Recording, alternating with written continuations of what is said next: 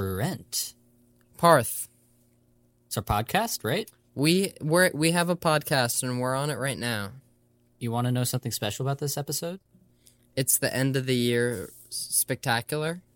That's true. You want to know another thing special about this episode? Tell me. It's our 75th episode. Oh, I was just gonna say this is also our second end of the year episode, Mhm. which is monumental in its own right. But yeah, almost to 100. Yeah, we've got 25 to go. Do you think we'll make it? Unless one of us gets hit by a bus or something, I think yeah, The truly. odds are in our favor.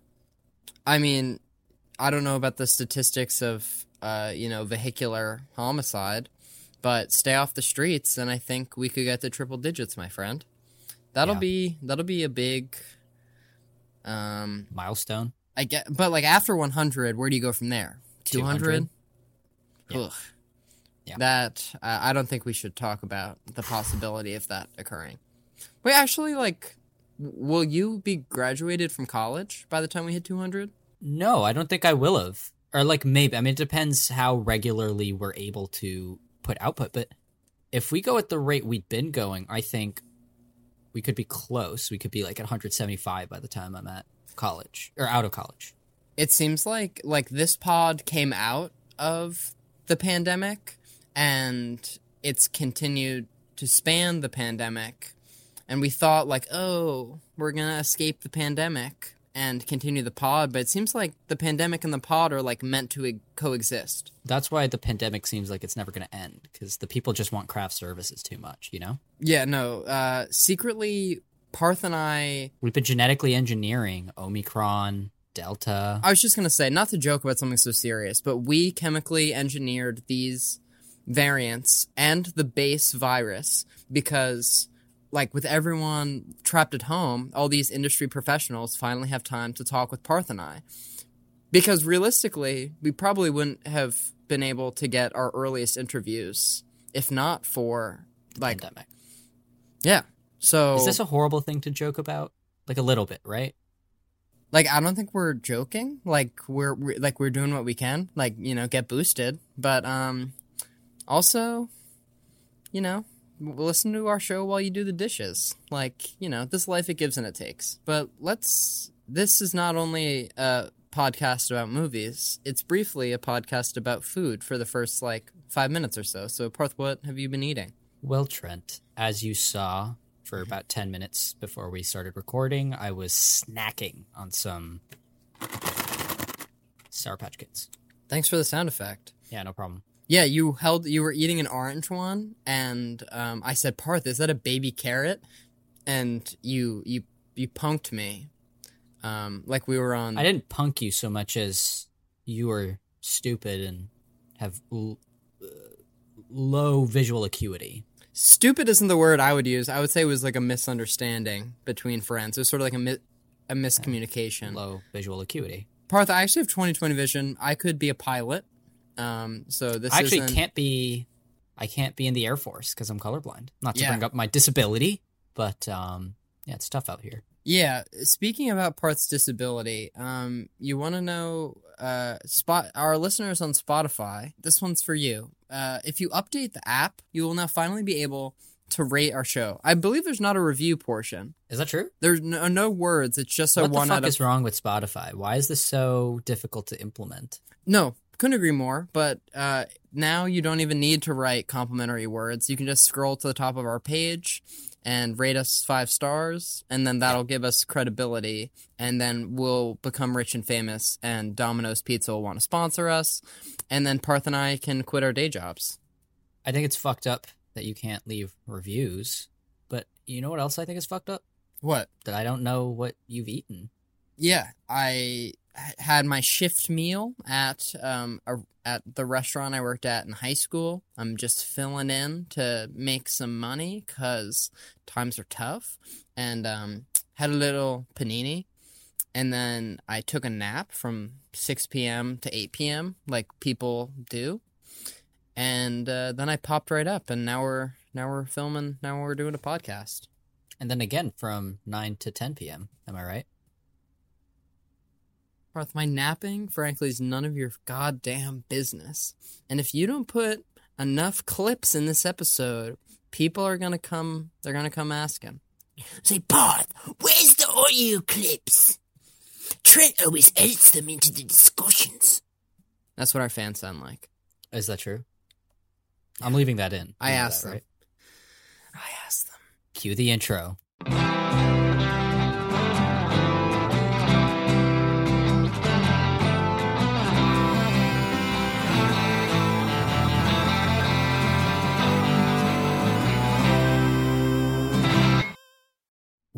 Welcome back to Craft Services, where we talk about the movies. Each week we talk about a film and hopefully have a crew member of that film to talk with us about their experience working on the picture. This week, though, is not one of those weeks. No, this week is the one time out of the year where we break our mold. I guess we also ha- like We have special some- episodes every now and then. I was gonna say like the Muppets episode. That shit was anarchy, and the Oscar and the Oscar specials. We Which have Oscar specials. We also did the greatest living directors. yeah, I guess the Oscar the Oscar special will come like three months from now, or I guess Uh, two. I, it's coming March 20th. I have actually, as of December 30th, scheduled all of the. I, I've laid down the path for craft services for the next however much we have, and we're good until the end of March. Are you at liberty to give a loose roadmap to the fans of what they can expect in 2022? Not not not in terms of what we'll be covering, but the the general hiatus is. I think we need to tell people ahead of time so they can plan plan ahead. I think we're going to record like a little small, maybe like 15, 20 minute long episode Just to keep keep the fans happy. after after our Revenge of the Sith discussion. Yeah, that'll be coming out Duck co-hosts. January second. Yeah, it'll be coming out like two days after this episode comes out. Yeah, which I think is going to be like one of our best episodes in a while, or at least one of our best discussions. D- definitely discussions. Definitely discussions. Yeah. January 2nd, we're going to be releasing our discussion. And then the week after that, January 9th, we'll be maybe releasing like a 15, 20 minute video, basically, or audio saying what I'm saying here, which is that for the month of January, we are probably taking a hiatus. Because Parth and I are tired. We are tired and we need time to recoup. It is our winter break. And yeah, I guess we need time to collect interviews for the upcoming months because Yeah. like all of the interviews you've heard for the past 6 months, I would say were collected at the end of summer. And all because but two. Yeah, doing them during the semester w- was pretty difficult. Uh, Even doing the discussions during the semester is kind of hard. Um, but we're trying our best here, people. We just need a, a little, a little. We need a few minutes to catch our breath. So forgive us. But when are we coming back? We're coming back February, and we're coming in with a movie, a sequel to a movie that's beloved by many. Then we're having a month long. It's a really long interview that's going to be That broken will up be into broken several up. parts. Yeah, For I think that's our first time we've ever done that. But this was kind of a monster interview that took like a year and a half to coordinate, and it finally happened. you don't think we're splitting up this long interview just to buy ourselves time, are you? Trent, that would be nonsense. I'll, But also, it's to make it much more digestible because I believe it's like an hour and forty-five minutes. it is an hour and forty six minutes unedited. I think like, no one wants to listen to that in one sitting, and uh, I I sympathize. I think our episodes that run one hour with intro and outro are already like Asking a lot. we're pushing it. Yeah. And I think asking people to listen to what would end up being like a two hour episode would be kind of fucking nonsense. I think the sweet spot of podcasting is around the forty-five minute mark. Yeah. um, which is something that we tend to exceed almost every week. Like I, I, we've only have a handful. Like something needs to go wrong during an episode for it to be like about thirty minutes. You know. Uh no offense to our episodes that are 20 to 30 minutes long. But yeah, uh that's our basic roadmap for the rest of the year. We are going to be coming out with regular regular episodes as soon as January ends. It's just work.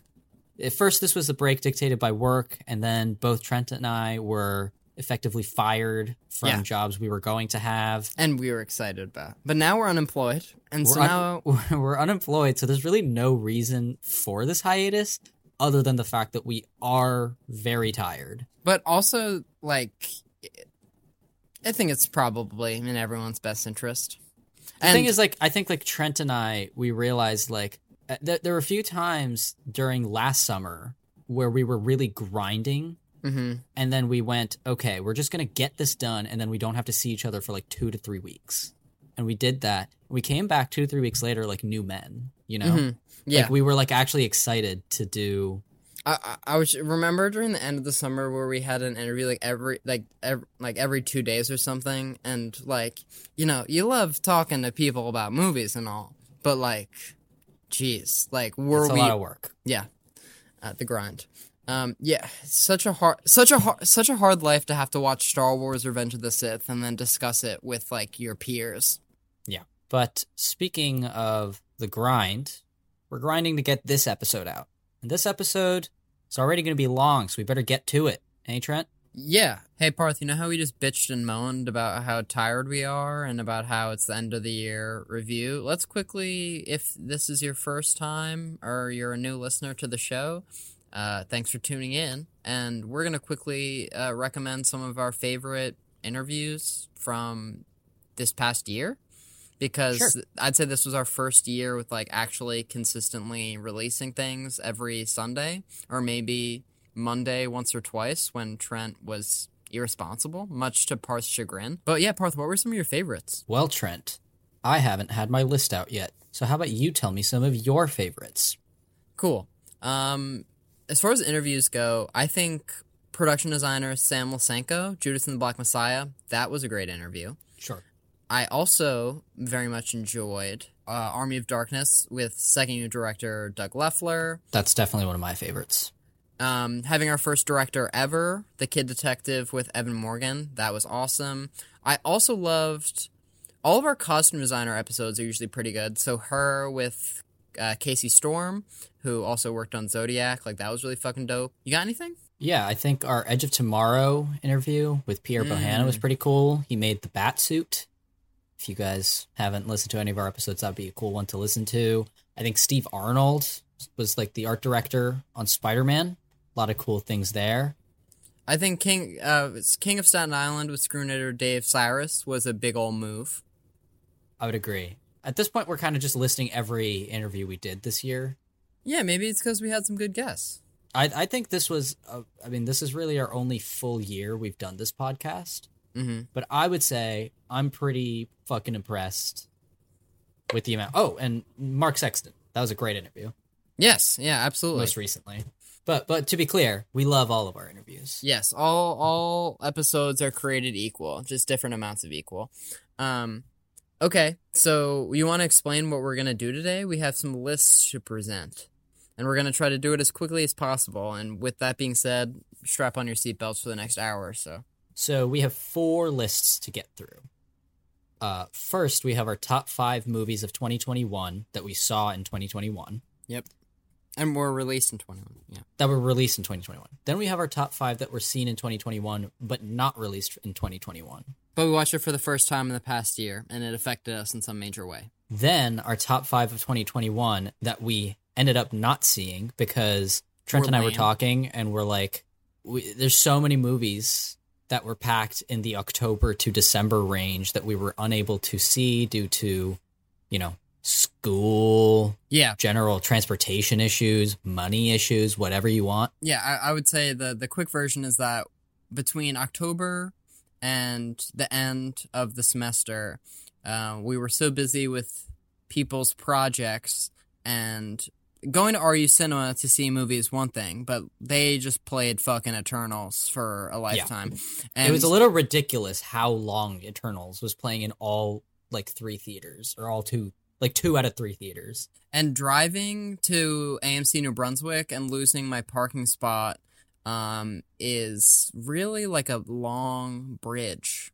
Um, and also now it's a matter of like I'm free and I want to watch all these great movies, but they're no longer in theaters and also they're not on VOD yet, so I'm not going to pay 19.99 on YouTube to watch it. So um, I will see I will see these movies sometime next year for you know seven dollars is one thing, but twenty dollars, come on. Okay, so um the fi- the final list. Our fourth list is top five anticipated films of 2022.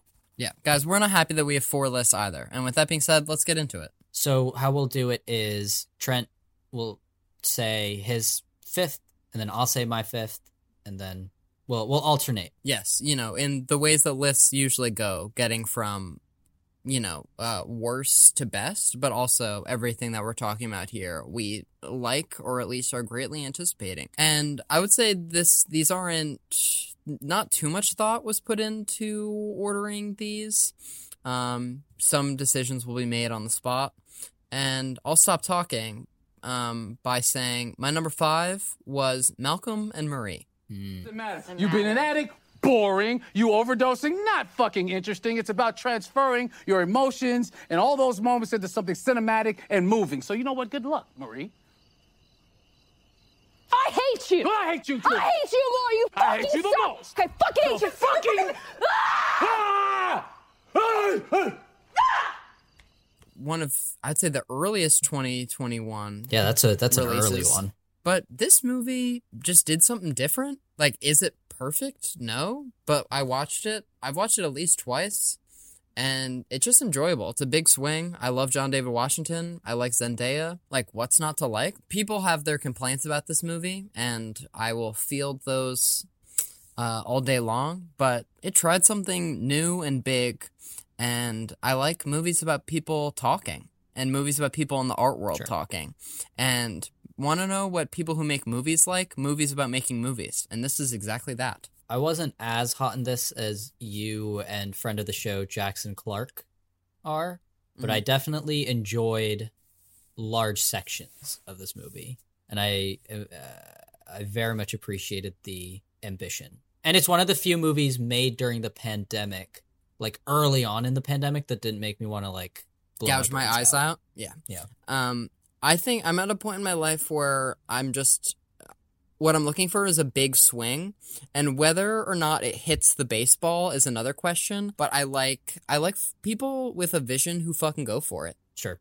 And what's his name? Sam Levinson. Yeah. Like he's a young guy. I feel like he's gonna make movies. I mean, he made Euphoria. Yeah, he's gonna make movies that people are gonna be talking about probably for the next forty years or so.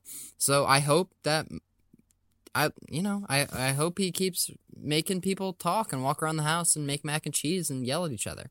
Speaking of big swings, my number five is The Green Knight, the David Lowery Mm. film.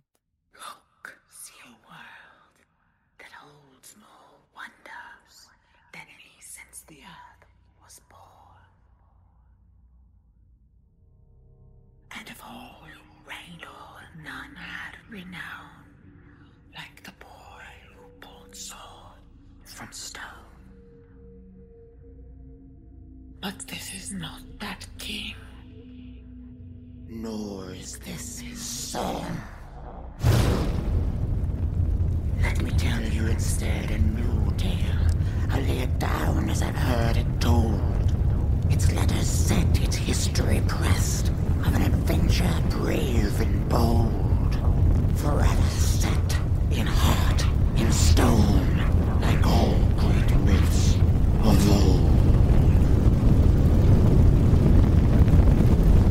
say this was kind of one that snuck onto this list. Uh, as I'll end up saying with this entire list, um, 2021 was kind of not a great year for me in terms of movies I was excited for. Most of them, You got a lot of them- postponed movies. Yeah, a a lot of the movies I was excited for in 2021 ended up getting pushed to 2022, and then a lot of the movies that in, did end up coming out in 2021 disappointed me. But The Green Knight was definitely something that I need to rewatch because I saw it probably like two, three days ago, and it just stuck with me. I thought it was really cool, really unique.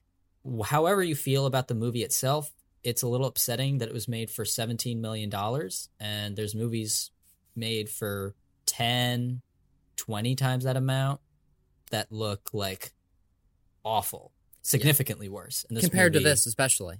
it, it reminded me of how Last Black Man in San Francisco looks like Yep. fucking beautiful. And I believe it's two two million dollar like budget. two million dollar, four million dollar budget, something like that.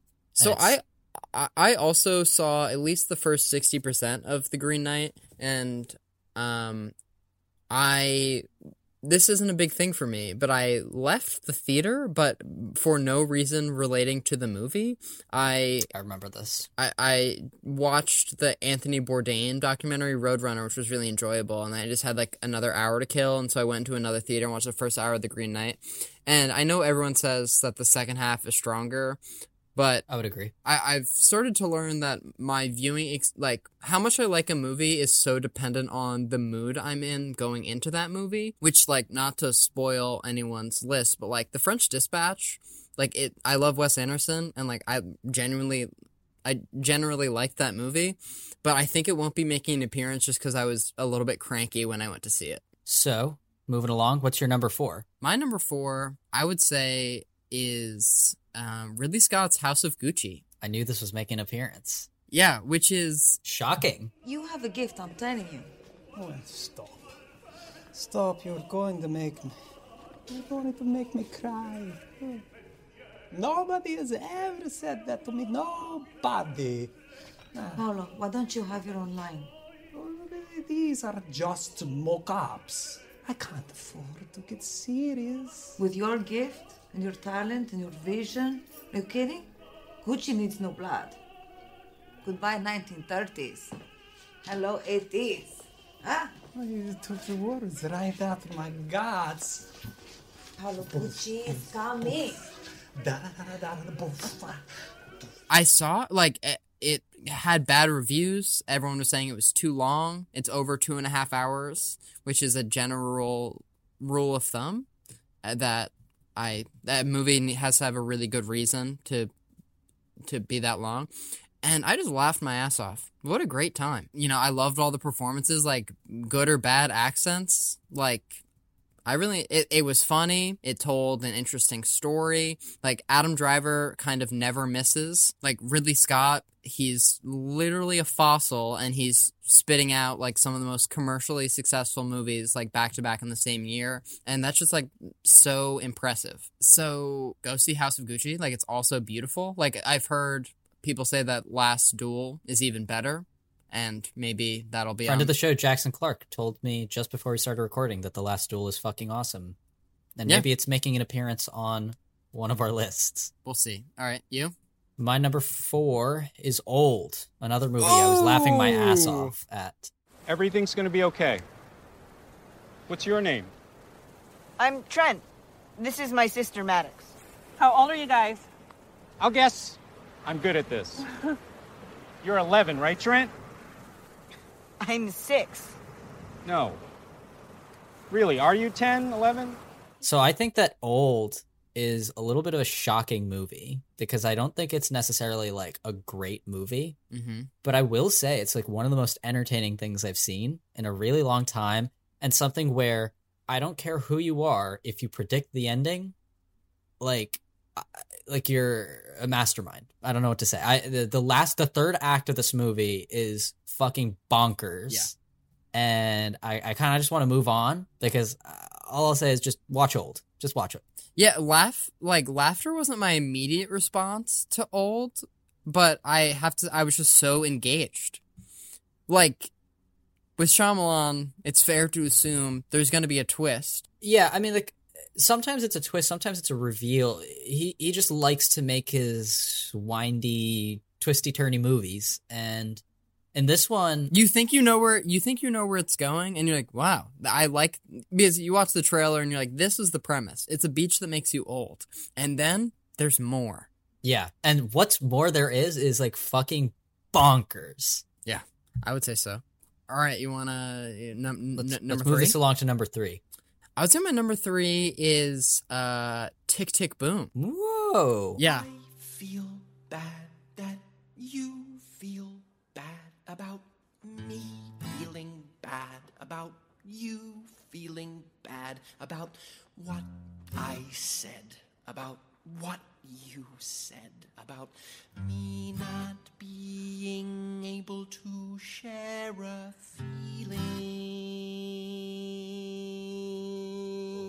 I didn't realize we liked it that much. this is like the year of like the musical, Mm. or at least in I have a feeling I know what's in year one or two. Yeah, we'll see. Um, at least in the way that Tick Tick Boom and In the Heights, which I will not be mentioning, I really enjoyed both. But like this, like Andrew Garfield, in more ways than one, like Mm.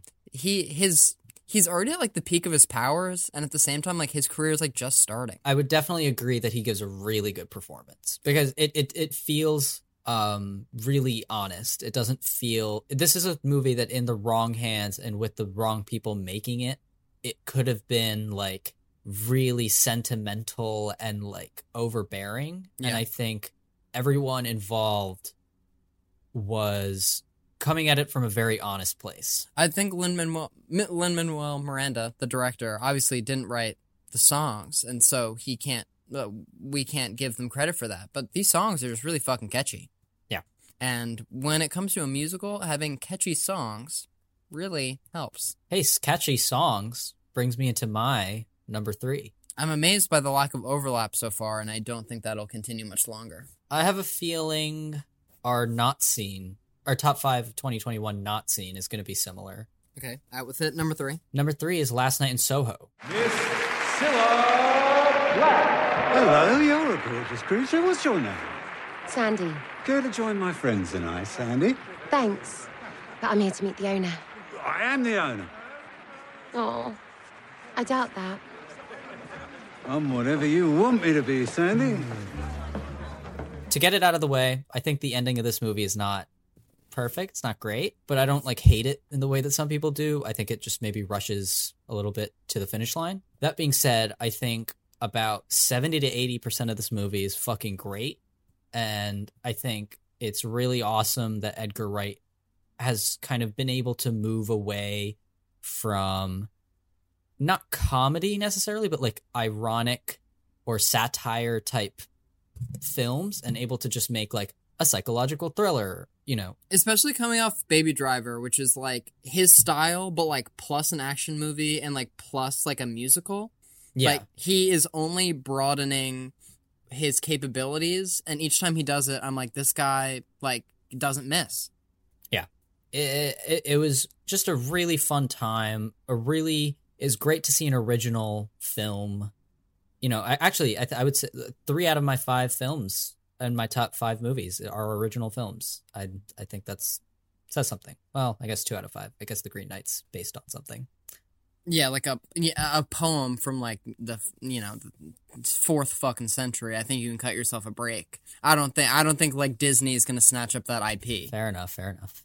Trent, what's your number two? Hit me with it. My number two uh, is Steven Spielberg's West Side Story. I figured we were we were going to come to this. We're heading in this general direction.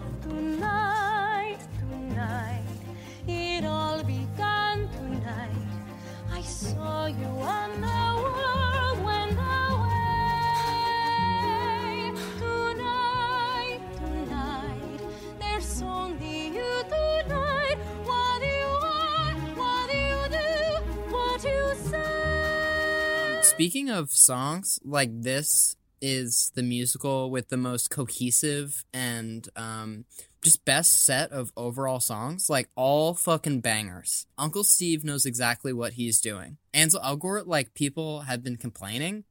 Like I think he's great, and I know you Piece have. of shit.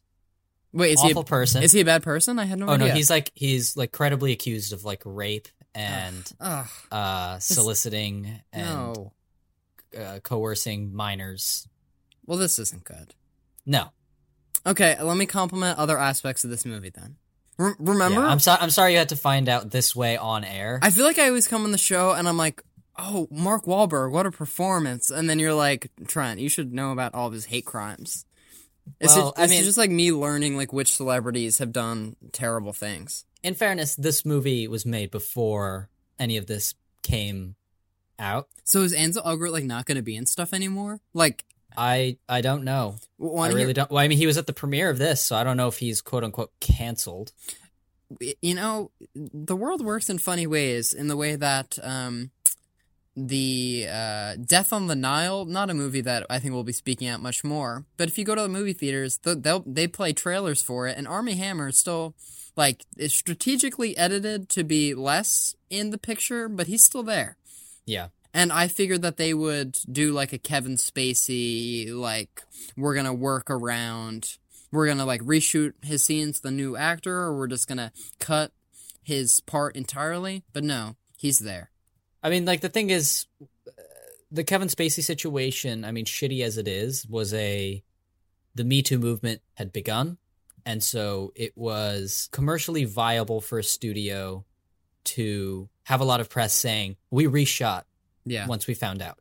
I don't see that situation happening for a mid-budget movie anytime soon. I was just gonna say, I think uh, Death on the Nile is already gonna lose money, and uh, people already didn't care. Uh, Like I like Agatha Christie, but like most people don't give a shit. And I think now even like less people are gonna see it, and it's been delayed and it's gonna be released. Just I think it's just gonna fucking flop. But let me just briefly about West Side Story. It was an unenviable task to remake this movie because the original is so iconic and and beloved and this was like universally considered a bad idea and he, they fucking pulled it off they changed some things and a lot stayed the same and but it's like totally different and new and exciting and fun and um like it's my Trent loved it. I loved it.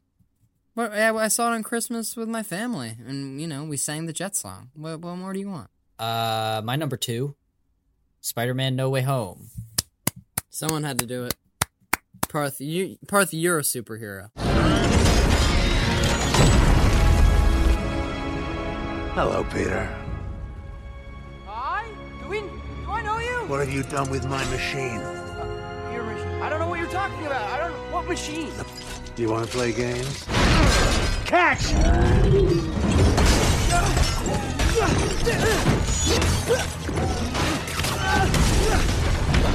Don't worry, ma'am. I'm coming.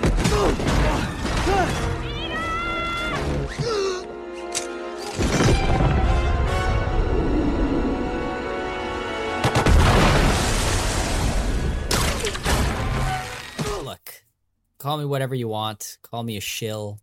Call me an MCU stan. I didn't put this on my list out of fear. I love Spider Man. Yeah. And I am not a fan. I have not loved the previous two MCU movies with him. And there's definitely issues I have with this movie. But watching a Spider Man movie on the big screen Yeah. with my brother in theaters and being like, wow, this feels like a solid Spider Man story. It was great. Mhm. It was really great. And seeing Willem Dafoe give the performance of his fucking lifetime, you know, just killing it. Like everybody just killing it. it was it was just great. It was a really fun time. I saw it twice in theaters. I yeah, I, I don't want to say much about this movie for fear of spoiling. I mean, at this point, it's like a, a, a while out, but I, I, like I didn't see this movie until like like five days after it was released, and I was afraid it was going to be spoiled. Even though I think anyone who doesn't live under a rock had a general idea of what was coming their way, but now I think the internet really is not holding back because if you haven't if you haven't seen it by this point, like you've kind of like missed your chance. What I will say is, I was not at all excited for this movie, despite the things that were rumored about it, because I was not a huge fan of the previous MCU movies, and it all the things I was reading about it felt very driven by corporate interests and not. It felt like this was not going to be a real movie, and And I think it was. and some of it can you can say is driven by it, but it felt like a movie. It didn't feel, you know, like a smorgasbord or whatever the fuck you want to call. It. Like you know what I mean? Like it felt it felt like a cohesive thing. Mono, it was a joyous romp. It was just like a really bl- like pleasant two and a half hours. Like it flew Yeah. by, and I, I call me crazy. I love Spider Man. Yeah. I, I love Spider Man's men. Uh, uh, uh, uh, uh. Plural. Seeing seeing a Spider-Man movie in theaters, like a new Spider-Man content that I genuinely liked, in a crowded theater. that Peop- meant something. To People, me. people oohing, oohing and eyeing. Anyways, don't get me talking about Spider-Man, Trent. We'll be here all day. We have three other lists to do. So let's let's finish this one off. What's your number one? maybe no surprise to anyone, uh, Paul Thomas Anderson's Licorice Pizza. What are your plans? I don't know. What's your future look like?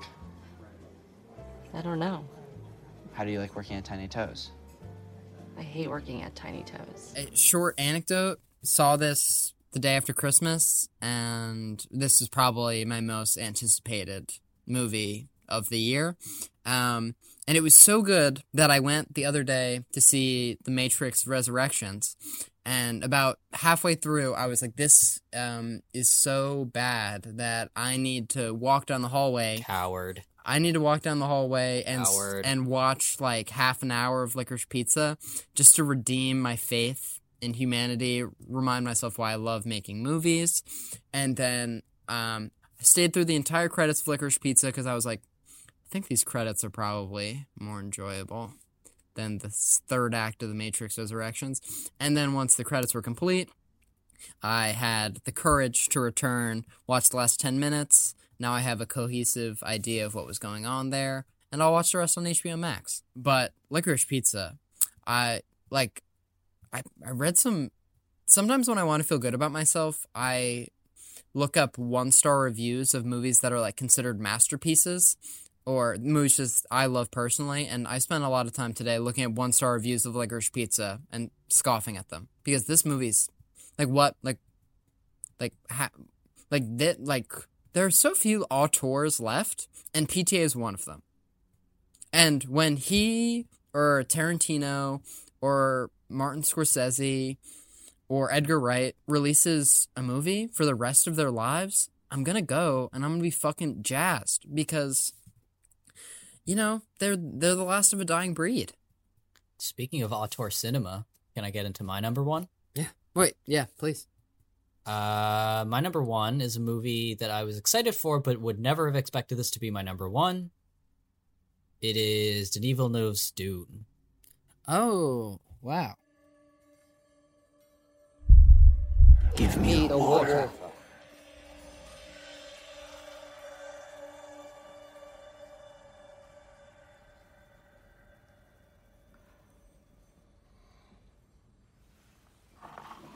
Almost.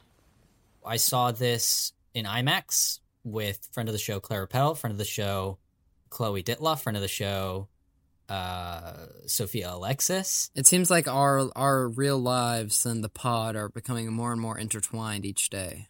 And it just so happened that previous semi friend of the show Alex Lane was also Mhm. at that same theater, though not with me. We had separate plans. Okay. No, we saw this in IMAX. It was it was a transportative experience. And very few movies that I've ever seen have really made me feel like that in a theater. Mhm. Um, I never got the chance to experience Lord of the Rings in theaters, having remembered it. I love Harry Potter, but that was ten years ago when that ended. You Yeah. know, it, seeing like a new world be depicted on screen in this way, and then having it come to the end and be like, I want more, Mm-hmm. and then two weeks later finding out I'm getting more. It, it's it's it's magical, Trent. It's magical. Yeah, speaking of IMAX, the I think the only movie I ever saw in IMAX was Star Wars: The Force Awakens. Um, and I I'd seen it in regular format, and then I had not I never do anything on New Year's Eve, and me and my dad were just at the house doing nothing, and he was like, "You want to go see Star Wars again in IMAX?" And the increase in quality cannot be understated. And so now this year, I think for New Year's little tradition, I think we're gonna see Spider Man in IMAX, Nice. and I think it's gonna be fucking awesome. Like, I like, yeah, no, that. Well, it's time to move along to top five movies we saw in 2021 that were not actually from 2021. Trent, what's your number five? Hit me with it. Um, my number five, in no particular order, is uh, School of Rock. You. What do you got? Mm-hmm. That's what I'm talking about. okay. Teach. Teach. Teach. All right, look. Here's the deal. I've got a hangover. Was this something Eye of the Duck related, perhaps? Uh, m- I mean, most certainly. Um, I mean, friend of the show, Adam Volerich, very much likes. And future friend of the show, Dom Nero. Yeah. Um, this is a movie that was like in my periphery for years, and I was like, how can this movie be good? It like seems like it's for children. And then I watched it, and I was like, that was like the most enjoyable and like pure blissful two hours I've had in a while. Like Jack Black, like I know now he just like runs around and like shoots his kid with water guns. Um, and like that's his life now. Also, not a bad life. Um, but in his prime, like he is like un he's unmatched. Like what he's capable of and like controlling the screen. That he's on fire. My number five is uh, you you definitely do not know this movie is Saudi Arabian film called Wadjda. Uh, it's a movie that came out in 2012, and my mom showed it to me, and it's it was really fun. It was really cool. Turkey, Saleh, Ali, Rahman, Abdulaziz, Rashid, Abdullah, boy. Yeah, I don't know anything about international film, so so on to number four, Trent. What do you have? Uh, my number four is um, Under the Silver Lake, uh, which also And more Andrew Garfield. I was just gonna say m- more Andrew Garfield. Maybe he's been in two other movies we've talked about. Interesting.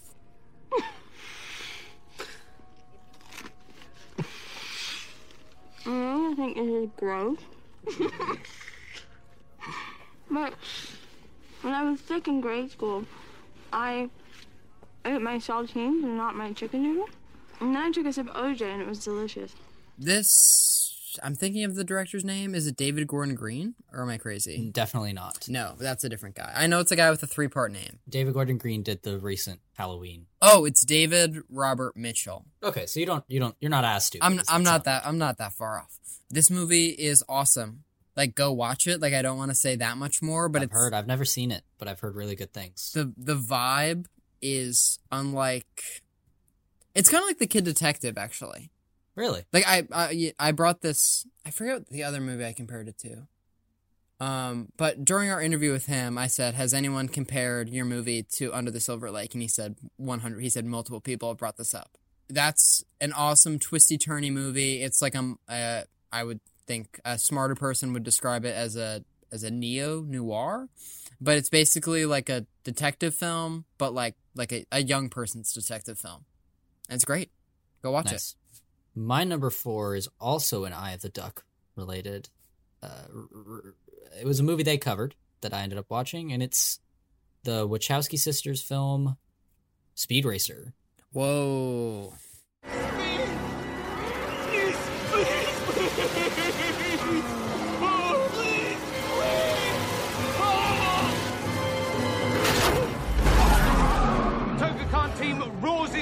Behind some very aggressive driving by Speed Racer. So this is a movie I had heard was awful, like really terrible, Yeah, it has a has a bad reputation. and I watched it and I was like, this is pretty cool. It's I can definitely understand why it doesn't work for some people, but I think your review was that like if you saw it while you were eight, you would have lost your damn mind. yeah, I think like this would have been like on repeat because I think this is like it, it captures a similar thing I think like Spy Kids does, Mm-hmm. where it's just like unhinged. It's absolutely fucking insane and really well made, really fun. I I don't know. I just had a good time. So I'm not. I think having a good time like cannot be under under Understated. emphasized. Yeah. Yeah. Um, my number three is um Michael Mann's Heat. Finally. You see me doing thrill seeker liquor store holdups with a born to lose tattoo on my chest? No, I do not. Right. I am never going back. Then don't take down scores. I do what I do best. I take scores. You do what you do best, trying to stop guys like me. I probably watched it at the beginning of this year, but it's just now a movie that I like to reference a lot because it's great and I love Al Pacino. Oh, Whoa. A lot of stuff. Oh wait, but more importantly, I love Robert De Niro. And guys, they're both in this fucking movie, and that doesn't happen that often. Like like wa- like watching Al Pacino and Robert De Niro have a conversation at a diner is literally like if Spider Man and Batman fought. I watched Heat for the first time last year, and Mm. let me tell you, it, it blew my damn mind. Yeah. You want to know another movie that blew my damn mind? My number three? Sure. It's Stanley Kubrick's Doctor Strangelove. Wow. Do I take it, sir, that you are threatening a brother officer with a gun? Mandrake, I suppose it never occurred to you that while we're chatting here so enjoyably, a decision is being made by the President and the Joint Chiefs in the war room at the Pentagon. And when they realize there is no possibility of recalling the wing, there will be only one course of action open total commitment. I love that movie. And like I watched it when I was 14 and I was like, "Oh, I know what's going on." And I didn't at all. And then I watched it like a year ago and I was like, "Wow. This is this is awesome." I'd been dragging my feet on watching this. I don't know why, but a friend of the show, Sophia Alexis, uh, bought me the Criterion Collection Blu-ray. Whoa. And I was like, I have this, and I watched it with my family, and I was like, this is like riveting. This is really good. Yeah, I watched it with my dad and I was like, "This is a movie you watch with your dad." Yeah, uh, yeah. It was it was very cool. Like I feel like movies like at least comedies from I mean it's like almost 60 years old at this point if my math is r- yeah. Um like comedies especially like jokes don't age well because people's sense of humor is so based in the time of release and like what this movie is so funny and ab- absurd and ridiculous and it holds up. Your number two. My number 2 is is Rob Reiner's Misery. Wow. I'm your number one fan. There is nothing to worry about.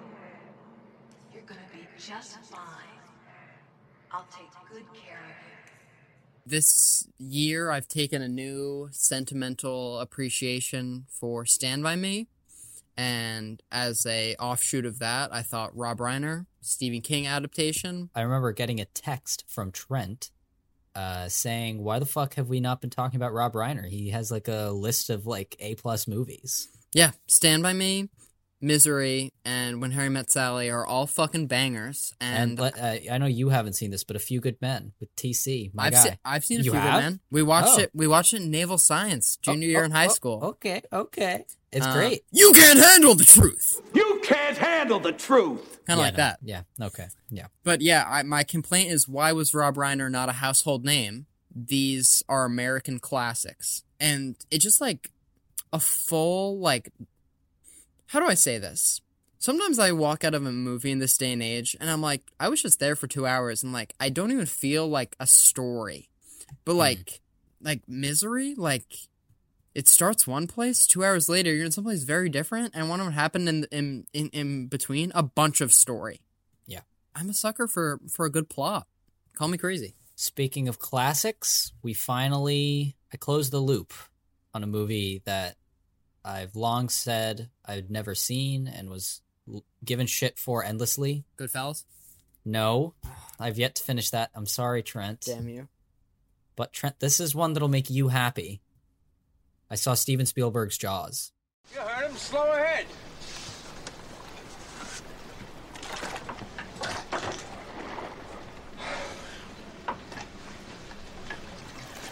Slow ahead. I can go slow ahead. Come on down and chum some of this shit. It's it's absolutely unbelievable that it it had taken you this long. I like I guess what'd you think? Like what's your hot take on Jaws? Uh, There's not much of a hot take to have. Like what'd you mi- what'd you miss? The third act? Like the best part of the fucking movie? No, I'd never seen it before. I'm not kidding. I don't know what to tell you. I'd never seen it before. Wow. Like I wrote my college essay about Jaws. Like one of my earliest memories is being in a hotel room in Hawaii and you know, we were in this very tropical place and Jaws was on TV and my mom was like let's just let's just stay here all day and watch the rest of Jaws. And I remember the head popping out of the boat and I was super freaked out. It was my one hot take, I guess, is that there's this 20 minute section towards the end of the third act that I think like could have shortened that to like 15 or 10. What's the When- 20 minute section? When they're when they're like chasing Jaws. I mean, I Jaws the not- shark? Jaws the shark. Uh, when they're chasing the shark on the boat, and it's just them sailing. Like I feel like you could have cut down on that a little bit, but that's Like- me also like- being like an asshole. Yeah, because Like the rest of the movie is just like so well made. top and well five done. most important movies of all time. Um, Okay. and, and also just like the three central performances, like I could watch them shoot the shit on a boat all day long. Like they don't make them like that anymore. They don't. But Trent, enough enough talking about my uh shortcomings in movie watching. Let's move on to something you saw. What's your number one? My number one is John Carpenter's The Thing, which is a movie I've been Mm. meaning to watch for a long, long Trent, time. we're we're gonna be seeing eye to eye pretty soon. Oh, oh, I, I don't, I don't know where this is going. It isn't Benning.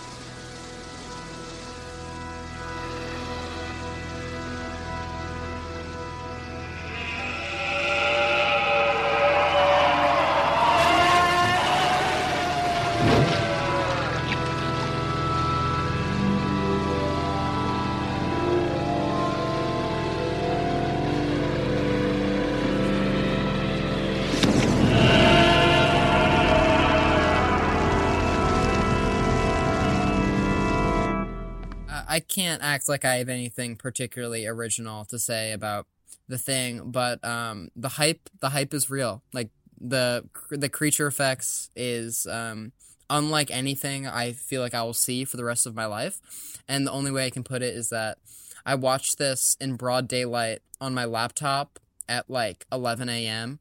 and se- I, you know I'm a grown adult and I know that it's a movie, and several times like a fucking dog or a person would explode and I would pause and I'd be like, holy shit. I'm just gonna jump the gun and say that I ha- I cheated for my top one because I felt that these two movies were they occupy a similar space, Mhm. and they are one Stanley Kubrick's The Shining, and two John Carpenter's The Thing. What should be done with him? I don't know. I don't think that's true.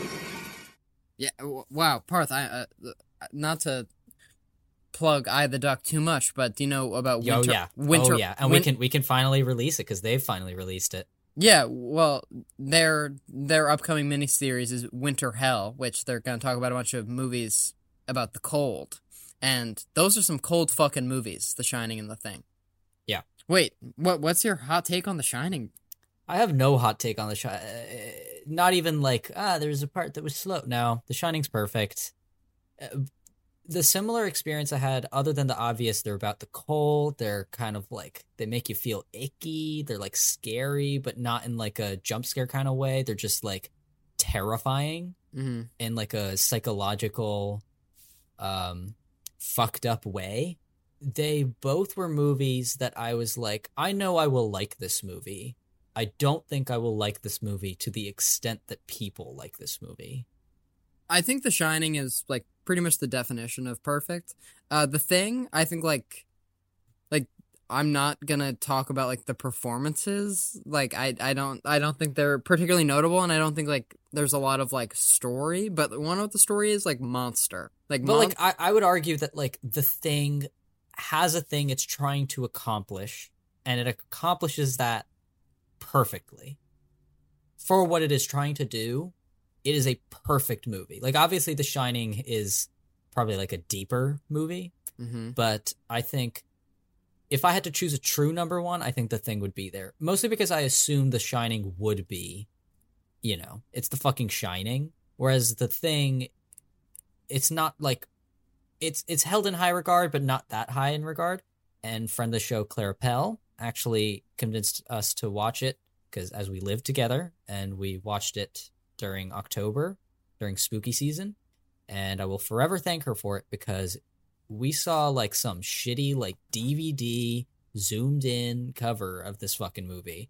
And even still, even then, that shitty non HD quality, I was able to get scared. Like yeah uh, the thing took my breath away in a way that like i didn't know that movies still like had the capacity to do um all right i, I know this is crazy but do you want to move on to list three I think we should like zoom past list three because the listeners, Okay. they're already about an hour into this. and also we haven't even seen these movies so we can't even talk about them that long All right, speed run number five.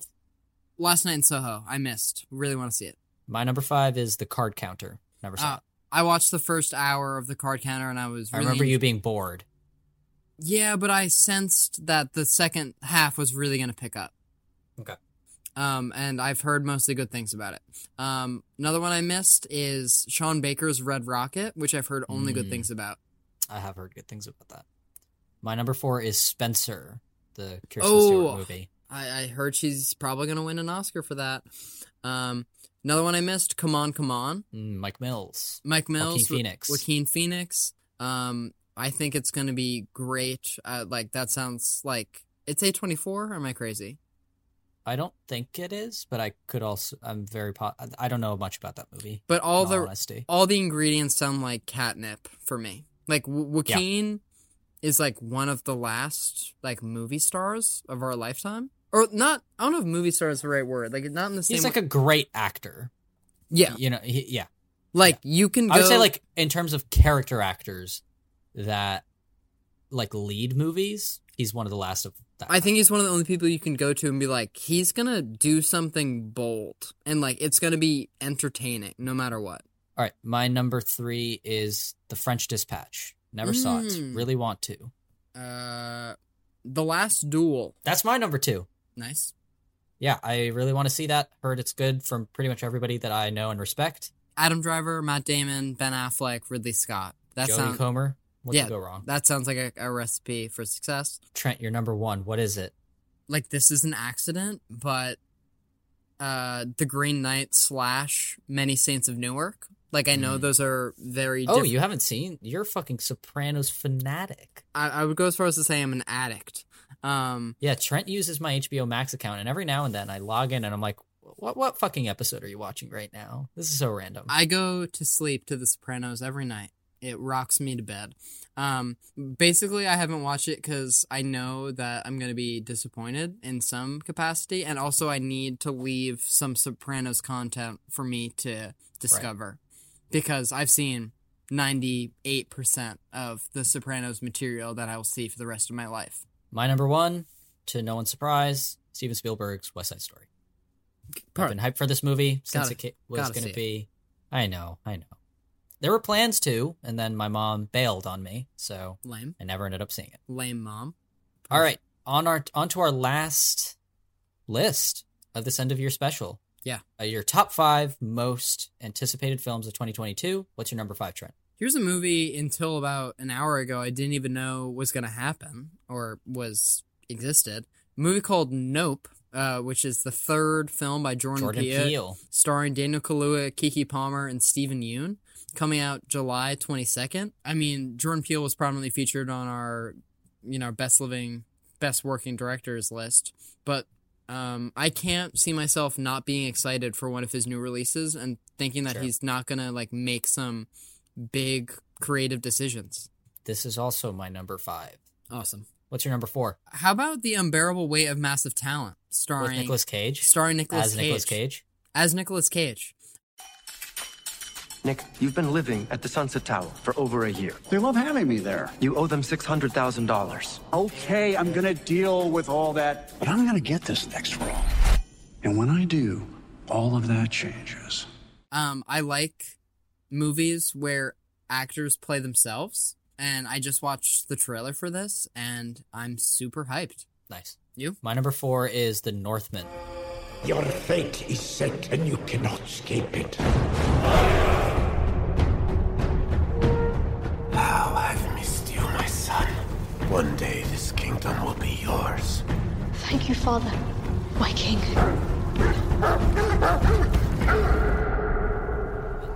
The Robert Eggers movie. Mm. It's looking kind of cool. And fun fact, Robert Eggers came or talked at our school while he was filming. Yeah, during during Licorice Pizza, when Benny Safdie was he's a supporting cast member, I leaned over to my dad and I said, "Hey, Dad, I shook that guy's hand." That's true. and you know, it's kind of a cool part about you know Going to film school. Going to film school. It has its moments.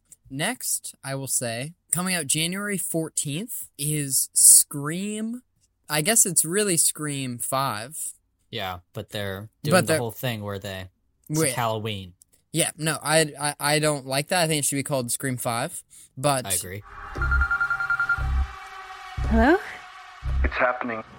Three attacks so far. Do you have a gun? I'm Sidney Prescott. Of course I have a gun. Like, I don't think this movie is going to be good, but I'm 100% going to go watch it, and I can almost guarantee I'm really to enjoy myself. Fun fact, I watched the original Scream for the first time this year as well. Oh. And Oh. I really liked it. It just didn't end up being on this, but it, it was a good movie. Yeah, I mean, I think releasing this in January and not around October is kind of like deeply questionable. What's your number three? Number three is not a movie that I'm like, I don't know how good it's going to be, but I'm a Sam Raimi fanatic, and he's making a Doctor Strange movie. So it's Doctor Strange in the Multiverse of Madness. I knew sooner or later you'd show up. I made mistakes, and people were hurt. I'm not here to talk about Westview. Then what are you here for? I need your help. With what? What do you know about the multiverse? Hmm. And Sam Raimi hasn't made a movie in eight years. He's finally coming back with one, and What, what was this last movie? Oz the Great and Powerful. Oh, kill me. Yeah, nah. Well, Sam Raimi likes Doctor Strange, and I am very intrigued to see what he does. I hope the MCU allows him to do it. My number two is The Tragedy of Macbeth.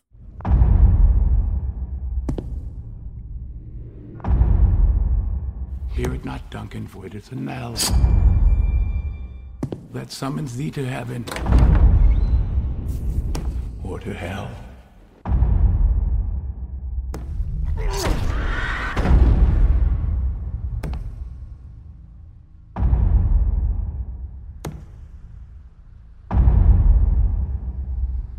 Is that a 2022 movie? The internet seems to think so. Do you not? Think Oh, you so? know, well, oh, you know what it is? It got released technically in theaters Christmas this year, so I was counting that as 2021. But it's getting released on Apple TV January 14th. So Okay. we're both right. Okay, we're also both wrong, but Yeah. no one who's listening to this probably has seen it until the calendar, you know, Yeah. changes over. Um, so for the sake of conversation, Coen Brothers. Well, just the one Coen. Oh, is it It's just Joel Coen. Coen Bro, not Bros? Yeah. Okay, but uh, it's Still exciting. Denzel. Yeah, Yeah. Denzel and um, Frances McDormand. like it doesn't necessarily seem like my breed of movie, but I don't see a world where this won't be really good. Sure. Uh, my number two is Matt Reeves, the Batman. If you are justice, please do not lie. What is the price for your blind eye? The hell are you supposed to be?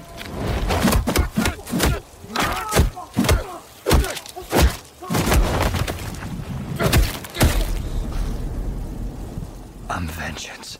I love Batman. Took my He's number one away from me. He's my second favorite superhero, and he's like ju- he's just below Spider Man for me. But I love Batman. I love everything I've seen so far from this movie, and I can't see a world in which it's like bad. I, I feel like it will be good. Like The Dark Knight was like gritty Batman, and the trailer for this, it's like, oh, we can get even grittier.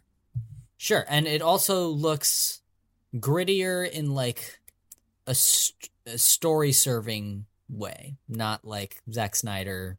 I'm just gonna make him kill people way. And like I, it was meant to be like there was there was Batfleck, and one of there's now there's Battinson. That's true. Um, and Robert Pattinson. He's not an obvious choice, but uh, he looks so fucking good. I was just gonna say like, I mean, Spider Man. Okay, like Tobey Maguire, Andrew Garfield, Tom Holland. Like Andrew Garfield sort of is like the most interesting actor out of the three of those to play Spider Man, and now I think Robert Pattinson is kind of like one of the more interesting working actors who you could have play a mainstream role, and like Yeah. they're they're gonna bring a gravitas to it. Sure. So is- did I steal your number one? You did, so I will say my bonus, uh, which is the Bob's Burger, the movie. Bob's Burgers, the movie, which isn't my most an- anticipated film, but like I'm 100% gonna go see it, and like I can Sure. almost guarantee it's gonna be a bunch of fun. I don't know if you like. I don't know if you like that show or not.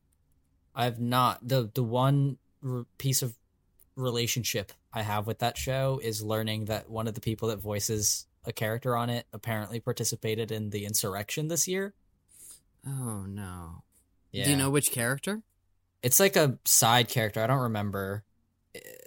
Uh, I'll talk. I'll find it out off air. But Yeah, that, that's not ideal. But also, that would be like if you told me that like a background dancer in West Side Story was a white white supremacist. I'd be like, well, or if I that's told you that like one of the main two leads is like a rapist. yeah, see, all of the above is not ideal. But is it? Did Steven Spielberg know? I, prob- probably not. Probably not. Not at the time. What's your number one? My number one, it's a cheat, and it's something you may recognize from last year because one of these movies, or actually both these movies, was supposed to come out last year. Top Gun Maverick and Mission Impossible 7. The end is inevitable, Maverick. Your kind is headed for extinction. Maybe so, sir. But not today.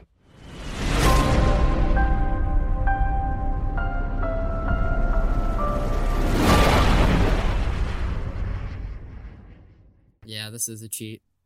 Yeah, but I'm really I'm thinking these movies do come out this year. Actually, Tom Cruise, baby. Uh, yeah. I don't know. I don't want to spend too much time talking about it because I already did this last year. But uh, Tom Cruise, for whatever his weird personal uh, questionable choices we can talk about, uh, he's like the last great movie star that still brings in money, and I think he puts in, in a ridiculous amount of work into making an experience for an audience that's something that nobody other than him can make. And I am so fucking stoked to see him, like, I don't know, fly planes and, like, uh, I don't know, like, fight on a train. And I don't know what the fuck he's doing. Some insane shit. I saw. Do you know the bullshit things on Snapchat? Yes. And Yeah. it's and it's like, oh, it's actually me, and, or not not that. It was like Tom Cruise answers the most Yeah. commonly asked questions, and it was like, can Tom Cruise fly helicopter? And he took it off and he went, yeah. And then it got, can Tom Cruise play the guitar? And he was like, yeah. And I swear he went on the whole list of all these ridiculous things of like, can Tom Cruise skydive? And he's like, yep. So like, he does it all. What can't he do? Like like the first day of filming for Mission Impossible 7 was riding a motorcycle off a ramp that was on the cliff of some mountain, riding that motorcycle off this cliff, letting go of the motorcycle and then parachuting down. Like what what the fuck is that? Who does that? the more we talk to people who've met Tom Cruise, the more I like him. And also the more footage I see of him on set. He's I just like really like his attitude. And like Yes. there's something magical whether it be Steven Spielberg or QT's like because we love making movies or Tom Cruise of just like I clearly love this with like my whole being. That just Yeah. like what like as some, I love as the a, passion. as a movie watcher like that's what you want out of a movie maker. And I, I'm I'm not necessarily saying that MI7 or Top Gun 2 will be like the best movies of the year, but I can assure you they will be on my top five because they will be unlike anything else another movie can offer. With that, and with that we just wrapped up our our list of lists yeah, we're done. This is our last episode of 2021, Trent. It's our 75th. Congrats, way to go, us. We did it. Parth and Trent, the host of the show. Um, I guess thanks to every all the the guests who made this possible, all the great interviewees. Thanks to all the listeners for listening. Uh, we wouldn't do this if we had zero listeners, but we have between one and say five hundred listeners. Yeah. And uh, so- Didn't we break 600? we did. Uh, I believe this month we got up to 600 monthly listens. And that's good. That's cool. I like 2022 could be like the year of the craft. I think 2022 has something uh, enticing things to offer. Yeah. Like like this year was pretty good and like we were still kind of finding our footing. Yeah. Um, so with that said, thank you everybody for listening. It really means a lot. It would mean a lot if you could go to Apple Podcasts, Or give us a review, now. Or give us go to Spotify, give us a ranking. Yep. It would mean quite a bit. Share this around to your friends. Tell them about it. It really does help. And see you guys in 2022. And see us January 2nd for our Revenge of the Sith discussion. That it's going to be a fucking banger. And other than that, um have Good night and good luck.